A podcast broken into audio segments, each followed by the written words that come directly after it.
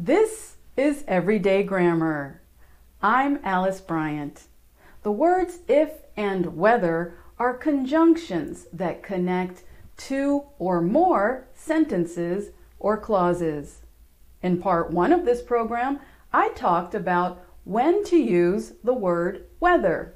On today's program, I will talk about when if must be used and when the two words are interchangeable.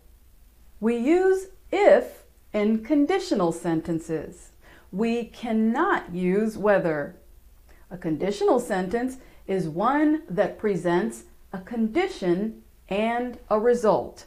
In other words, when A happens, B happens. Here's an example. If I won the lottery, I would buy a house. In this sentence, if I won the lottery is the condition, and I would buy a house is the result.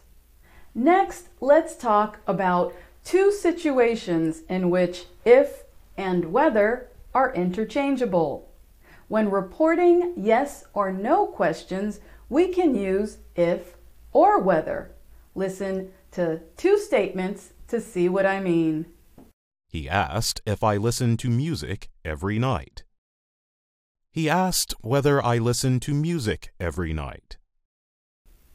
We can also use if or whether when asking indirect yes or no questions.